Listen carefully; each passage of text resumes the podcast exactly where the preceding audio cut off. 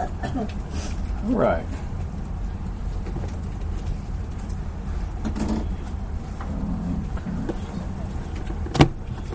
Going to be talking about thinking the best of others. Let's extend the display of the mirror.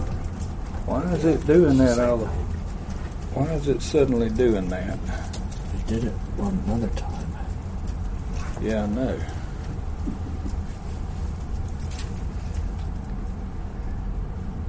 Let's see what you're doing. Just you don't extend. You You want to use mine? No, it's it's I've it's got gonna mirror. It, yeah, he fixed it last. I don't know if somehow I changed something on accident and now it doesn't work when you plug it in See or what. But I went to duplicate. These settings. Just- all right, thinking the best of others. Thank you, Robert.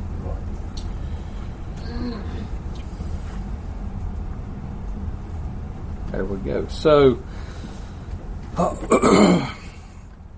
when you think about everyday living, I think all of us realize that we we each encounter all types of people from all walks of life. Uh, even me, as a forester, working in the woods. I'm not in the woods every day. I don't encounter many people in the woods, but uh, in the the other things that I do in my job, uh, I I run into all different types of people. Even uh, when I'm in the woods checking on a logger, there's loggers are interesting people, uh, and and kind of different different types of folks, and and all of these people that we encounter have different backgrounds, different life events have kind of uh, transformed or caused them to be the way that they are, uh, and and we run across a variety of, of ranges of people who really go from people who seem to care nothing about God, who, who are just living their lives, kind of doing what they want to do for themselves,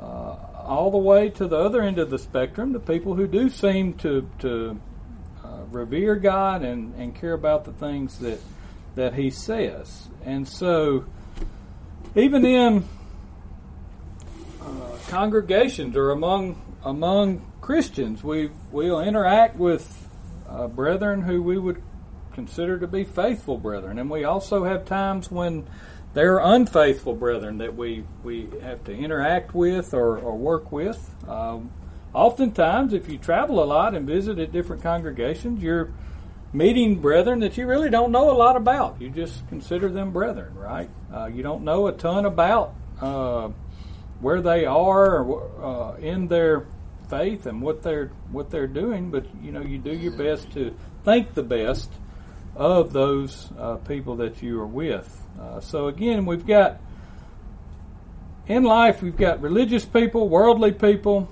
good people, bad people, all different kinds of people, right? That we we're going to run across, and um, if you look up some of this stuff, and I didn't spend a whole lot of time looking at this, but there's something called social identity theory. I left the quotation off there, but uh, this social identity theory basically says that generally people will show favoritism towards people that are like themselves, right? We kind of tend to group together into groups of, of people that are like ourselves. Um, you know, kind of think the same way, enjoy doing the same things, or the same uh, religious beliefs, those kind of things. People tend to kind of group together with those uh, groups, uh, and I think that's natural. That's just how God made us. That's that's who we are. Uh, but we also, as humans, tend to develop uh, what is called stereotypes, uh, and and where we kind of size up someone quickly, right? We we meet them. Uh, we look at either how they how they're dressed, how they look. We we think about a few of the, the things that they say or how they interact with us, and we quickly form stereotypes uh, about who we think they are, or what we think they uh, believe, or how we think they live. Uh, those kind of things, and some of that, again, I think is natural. Uh, sometimes that's a good thing, right? Uh, God doesn't want us being uh, going around this world totally oblivious and, and kind of ignorant or, or not uh, circumspectly walking around, you know, considering who it is we're dealing with. He wants us to kind of be processing those things, but, but sometimes those stereotypes we get wrong, don't we? And, and we may assume something about someone or, or put someone in a certain group that really isn't who they are. And that's just, again, we don't have perfect judgment in those areas. And so we need to know that and we need to remember that. And that's part of, of, of what uh, this lesson is going to be about. And so, really, what we're going to be talking about is how should we as Christians think about and view others, especially those who may not be like us. And, um, you know, kind of, uh, we talked last week about modesty, and, and we talked a lot about uh, how some people uh, may dress certain ways or, or look certain ways that is, is immodest, right? Or certain ways that are kind of flamboyant. And we talked about how that is uh, oftentimes a a sign of maybe some some thinking that is not aligned with scriptures or, or some thinking that, that wants people to look at me, look at me, those kind of things. Uh, and that is true.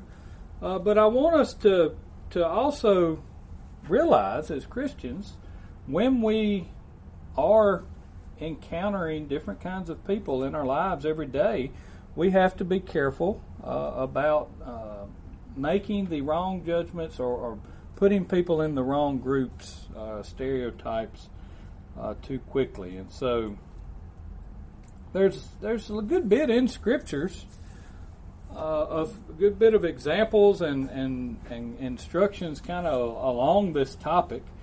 Luke chapter 9, uh, we wanted, I wanted to start off with kind of looking at some examples of really how not to be. In Luke chapter 9, starting in verse 49, uh, it says, John answered, Master, we saw someone casting out demons in your name, and we tried to stop him because he does not follow with us. But Jesus said to him, Do not stop him for the one who is not against you is for you. And so, this is a story I think we're we're all uh, pretty familiar with.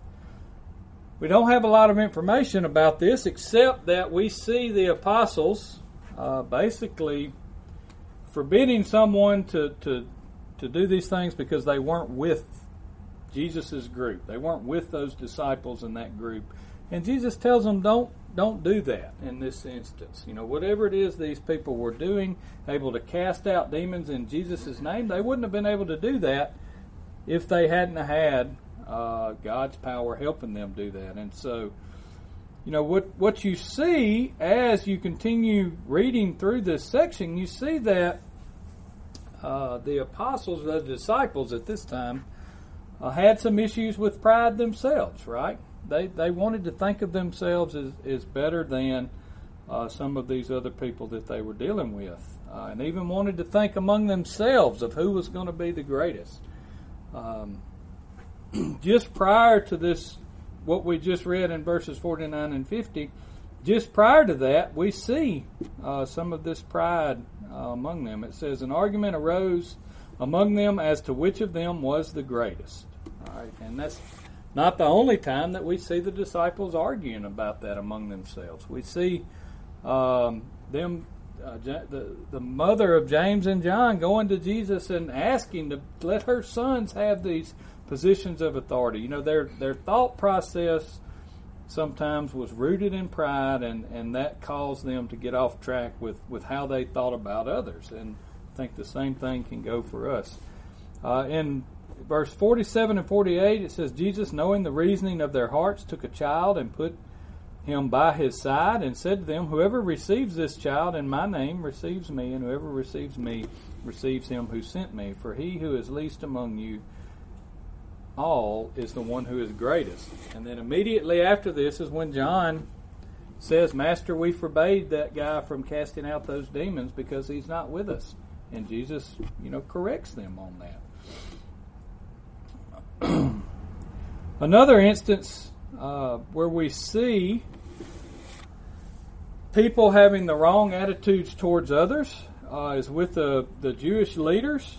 Uh, in Matthew chapter 9, starting in verse 9, it says, As Jesus passed on from there, he saw a man called Matthew sitting at the tax booth, and he said to him, Follow me. And he rose and followed him. And, so, and Jesus, as he reclined at the table in the house, behold, many tax collectors and sinners came and were reclining with Jesus and his disciples. And when the Pharisees saw this, they said to his disciples, Why does your teacher eat with tax collectors and sinners? But when he heard it, he said, Those who are well have no need of a physician, but those who are sick. Go and learn what this means. I desire mercy and not sacrifice, for I came not to call the righteous, but sinners. And so, what what is the Pharisees' problem here? They're again having some issues with pride, right? They're thinking of themselves better than others, and and so they don't want to be associated with with these uh, tax collectors and sinners and and they don't understand why Jesus, who is someone you know professing to be holy in their eyes, why he's with them, and and you know Jesus' point to them is these are the people that need me the most. These are the people uh, who need what I have to offer, and uh, he he tells them, "I desire mercy and not sacrifice," and that he means that you know he's trying to help those people uh, understand what they need to do. And so, I think oftentimes in our lives we want to immediately, you know, count someone out. Uh, we, we put them in a category, we develop a stereotype in our mind, and we want to, when we encounter someone, we immediately want to count them out based on what we see or, or what we perceive about them in, in our uh, initial time spent with them you know, we may encounter, uh, you know, today it's easy to encounter people with, with, you know, tattoos all over themselves, different colored hair, piercings, uh, trashy dress, you know, very immodest and, and uh, trashy type dress. And we automatically assume sometimes that these people either don't have a good heart or aren't a good candidate for the gospel. And that, I don't believe, is what we see in the gospel. We don't see Jesus avoiding those type of people. We see Jesus working with those type of people. Um, I think sometimes we, we think that people seem so far from anything spiritual that, that it's impossible that they would ever change. And you know, again, you know, maybe that's so, maybe not. But it's really not our job to decide that, is it? It's our job to try to get them to change, to tell them about the change that comes about from uh, God and from the gospel of Jesus. And we looked at Matthew 9 a minute ago, where Jesus was eating with the tax collectors and the sinners. Uh, you know, that's him showing us how to be. And there's other examples of him interacting with with those type of people. Uh, teaching them the gospel, and there's examples of those those type of people changing and, and doing the right things. Um, one of the the stories that I thought about in, in preparing this lesson was in John chapter four, uh, the Samaritan woman at the well. Now, we don't have a ton of information about her. We don't know, uh, you know, all of the details, but we do know that the Jews and the, the Gentiles, or the Jews and the Samaritans, uh, the Jews looked very unfavorably towards the Samaritans, right? They viewed them as a lesser class. They didn't even want to pass through that country, so they didn't have to interact with them. Uh, they thought of themselves as much better than the Samaritans, yet, you know, here's Jesus passing through that country, uh, that region, coming to a, to a well, and talking with a woman. Uh, says I didn't. We weren't going to read the whole story, so I just picked out kind of some some highlights from that story. But it says. Uh, the Samaritan woman said to him, How is it that you, a Jew, ask for a drink from me, a woman of Samaria? For the Jews have no dealings with the Samaritans. Okay, so, you know, she understands this isn't normal. She can't believe that he's even talking to her. Uh, at the initial part of the onset of, of their meeting one another. Starting in verse 17, after Jesus and her have have had a conversation, and Jesus tells her he he is offering you know this uh, water of life, I believe is what he calls it, or eternal water, um, and they have this conversation, and Jesus tells her something about herself. He tells her, "Go home and tell your husband what I've said." Well, he knows she doesn't have a husband. She says, "I have no husband." Jesus said to her, "You have you are right in saying I have no husband, for you have had five husbands, and the one that you now have is not your husband. And what what you have said is true. And the woman said to him, Sir, I perceive that you are a prophet. And so I, I put this section in there just for us to see Jesus is deal, talking with a first a Samaritan who's a woman and who also, you know, has had five husbands. A woman who seems to have had uh, maybe uh, not a godly life. You know that we don't know for sure uh, that she hasn't, but uh, she has had five husbands. Don't know what a whole lot else about her. Uh, but if you continue reading through that story, you see that she does go back, uh, and and she does tell the town about what Jesus has said to her, and and there ends up being uh, a lot of positive results from that. In verse 35, it says, Do you not say there are yet four months and then comes the harvest? Look, I tell you, lift up your eyes and see that the fields are white for harvest. If you're looking at that story in your Bibles, this is Jesus talking to his disciples at this point. The disciples come back, see Jesus talking to this Samaritan woman. They're kind of taken back that he's even doing that. And Jesus is saying, look, these people need God's word. These people need the gospel, and, and that's why he's he's giving it to them. He's teaching them those things. Um, and we see the results of this in John chapter 4, starting in verse 39. Many Samaritans from that town believed in him because of the woman's testimony.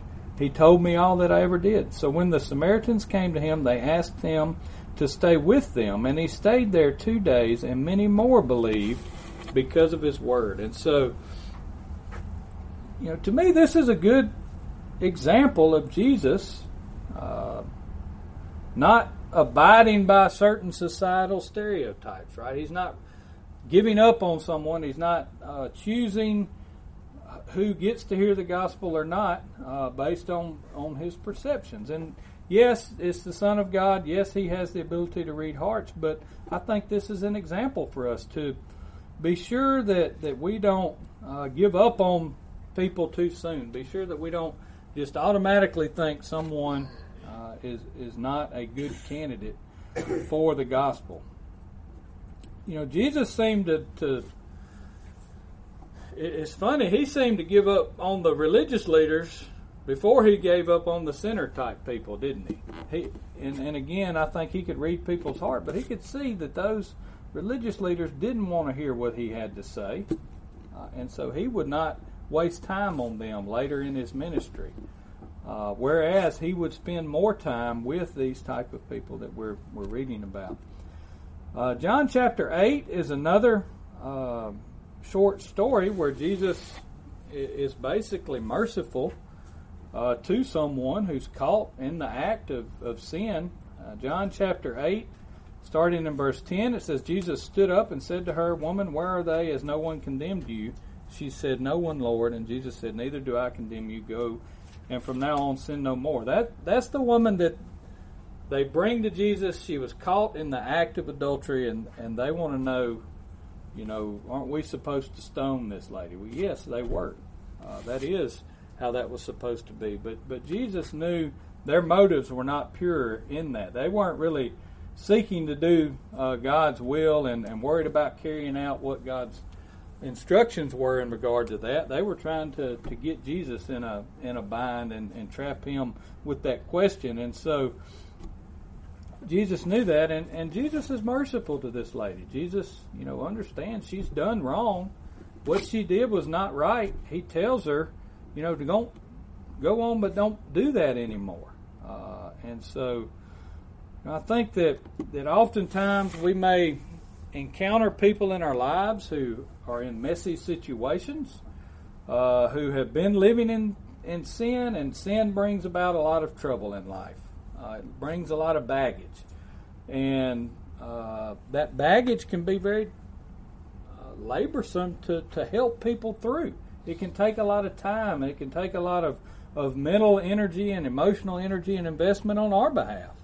And and sometimes we, I think, may shy away from that because we just don't want to get in the middle of that. Well, you know, Jesus wouldn't do that. If he saw the opportunity uh, to help someone overcome sin, help someone uh, come to God and, and choose to live a, a holy life, then you know him and his apostles after him seemed to do that uh, and and seemed to not shy away from those situations.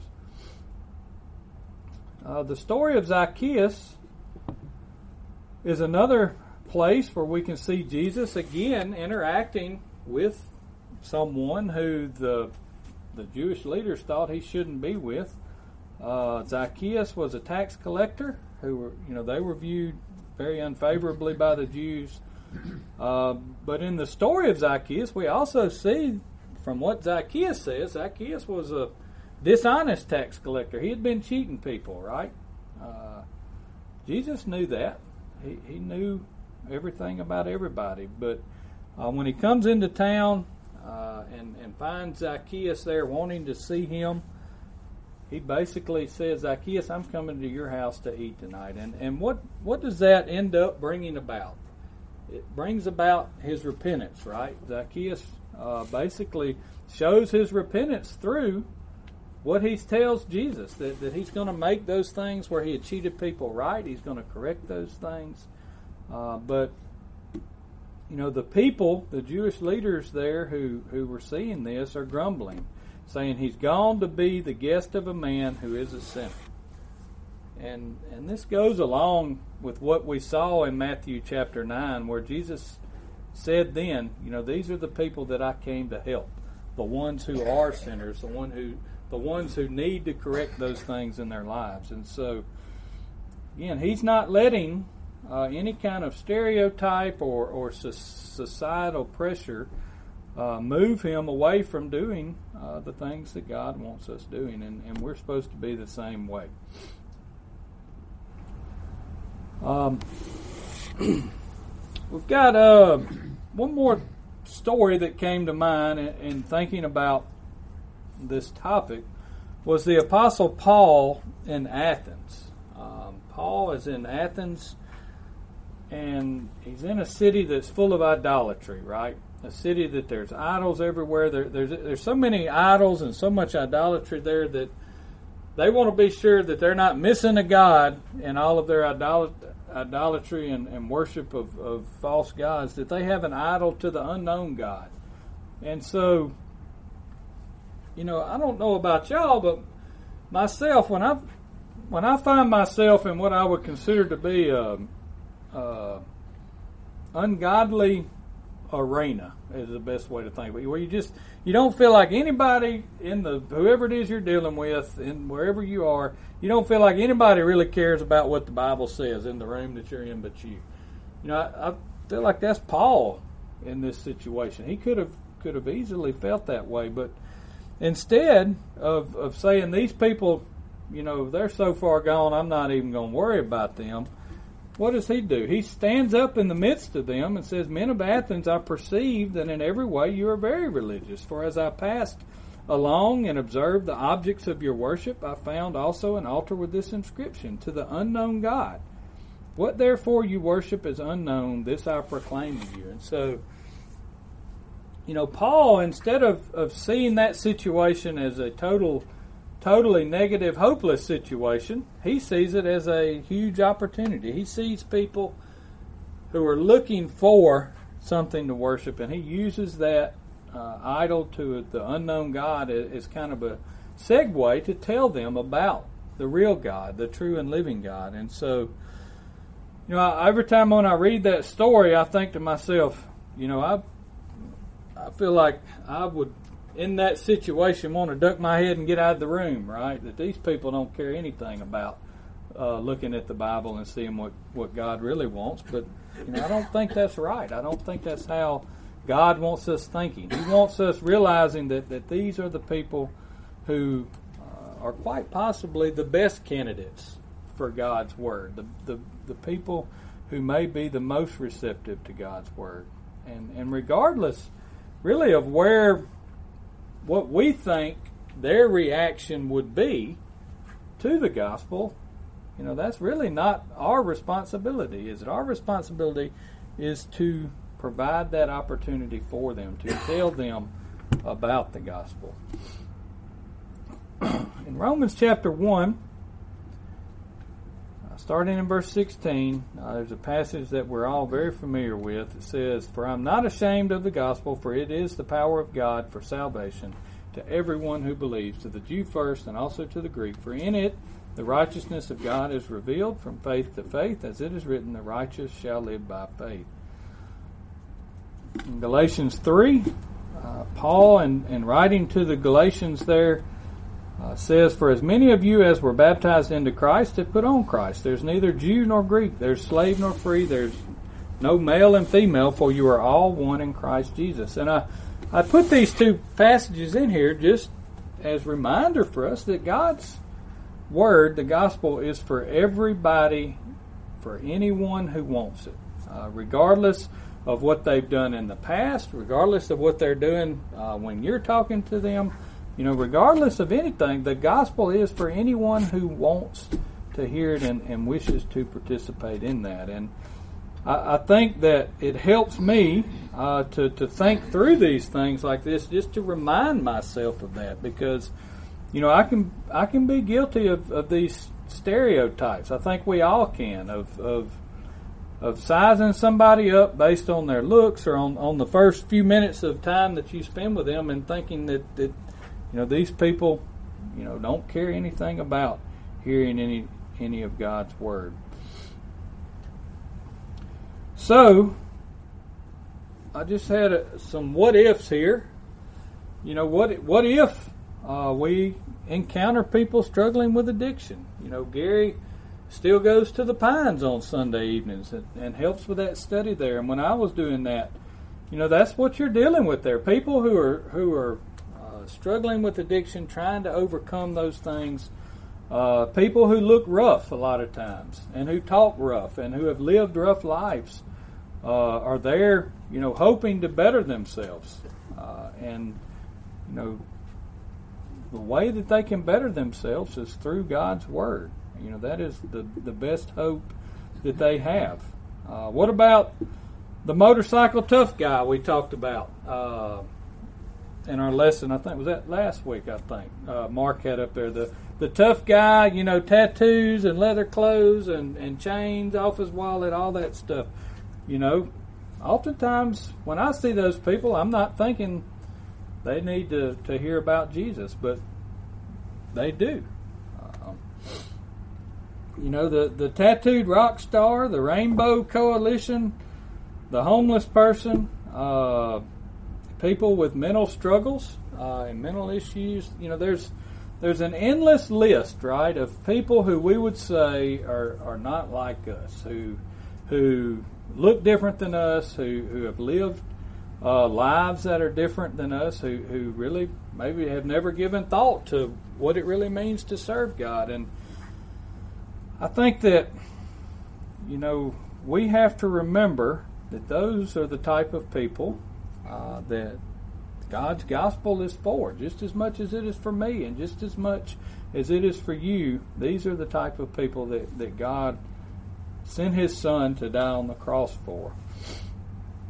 And and for me, uh, it to to think in the right way and to be reminded about those those things and thinking that way, I have to to realize that, that the reason Jesus and the reason the apostles seemed uh, to so easily navigate these these situations of encountering different types of people was because they had the right kind of love for mankind and, and for everyone. Uh, they wanted the best for everyone that they in, interacted with. And uh, when you look at uh, this passage in, in 1 Corinthians 13 about love, uh, that it is patient, that it is kind, it does not envy or boast, it is not arrogant, and it is not rude, it does not insist on its own way, it is not irritable or resentful, does not rejoice at wrongdoing, but rejoices with the truth. And, you know, verse 6 to me, I feel like really applies in a lot of what we're talking about. You know, we're, we don't rejoice in the wrongdoing that we may see people doing, uh, that the, the type of people we've been talking about this morning, that we may see them doing. We're not rejoicing in what they're doing that's wrong, uh, but we are rejoicing in trying to teach them what God's truth is uh, about salvation and about uh, righteous living uh, love bears all things in verse 7. It believes all things. And so, if we have the right kind of love uh, that we're supposed to, we're willing, this, this list of people here, uh, that a lot of it comes with a, it's going to take a lot of hard work to, to work with and, and teach these type of people. But we're willing to put that work forth because we do love them. We're willing to have uh, an attitude that bears those things and knows that that's going to come with some hardships on our end. Uh, we're willing to have an attitude that believes the best and thinks the best of those people, hopes all things. We hope the best for them. We hope that God's word will have the effect that, that it's supposed to have on them, that they will accept that and let it let it do its work. Uh, and we are willing to endure all things if we have the right kind of love. And so, you know, I think that, that really having uh, this this proper attitude of love towards everyone that we interact with is how we are able to interact with, with people that I think sometimes we we shy away from. Uh, the second thing that I believe is required is discernment. Um, I mentioned earlier that later in Jesus' ministry, he kind of quit fooling with the Pharisees, it seems like. He, he just, you know, basically uh, came to the, the realization or decided, okay, I've told them enough. They're still not going to listen. You know, I, am really not going to move forward with even interacting with them uh, any more than I have to. And, and that you know, discernment is required by God for from us as we interact with people. You know, we've had a lot of lessons in here about discernment, and you know, I don't think God uh, wants us operating in our lives without out discernment. Um, Luke chapter six, starting in verse forty-three says, For no good tree bears bad fruit, nor again does a bad tree bear good fruit, for each tree is known by its fruit. For figs are not gathered from thorn bushes, nor are grapes picked from a bramble bush. The good person out of the good treasure of his heart produces good, and the evil person out of the evil treasure of his heart produces evil. For out of the abundance of the heart his mouth speaks. Okay, so said this multiple times. Jesus had the ability to read the hearts of men, so he you know, he had a pretty good advantage uh, that we don't have.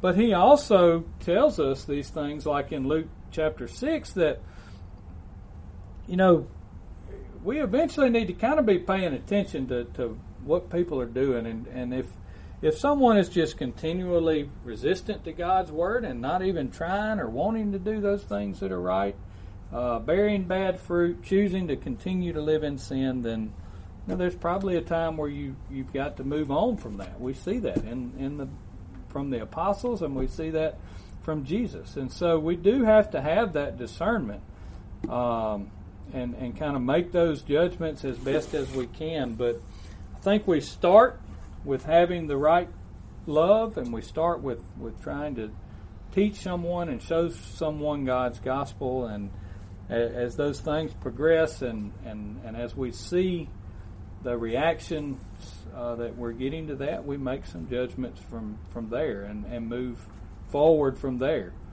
Uh, but again, we have to start by wanting and thinking uh, the best of others uh, and being patient with others and hoping uh, for the, the best and right responses from others. And so I know this is uh, stuff you've probably heard before, but it's it's good for me to remind myself of these things. Uh, like I said, I can be just as guilty of, of basically not wanting to sizing somebody up and not not wanting to to talk to them about the gospel because I think immediately they're not going to want to hear it, right? Or or sizing up a situation and realizing, hey, you know, I don't even want to wade off into that. That's going to be a lot of headache and work on my end uh, just just to be involved with those people.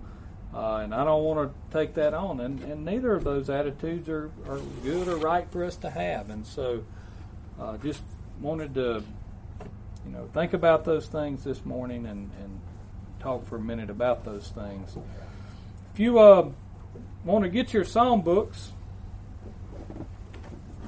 turn to number 340, I think, 340. I gave my life for thee. Uh, this song that we are about to sing for an invitation song is, really walking us through. Uh, it's like Jesus is saying these words that we're about to, to sing.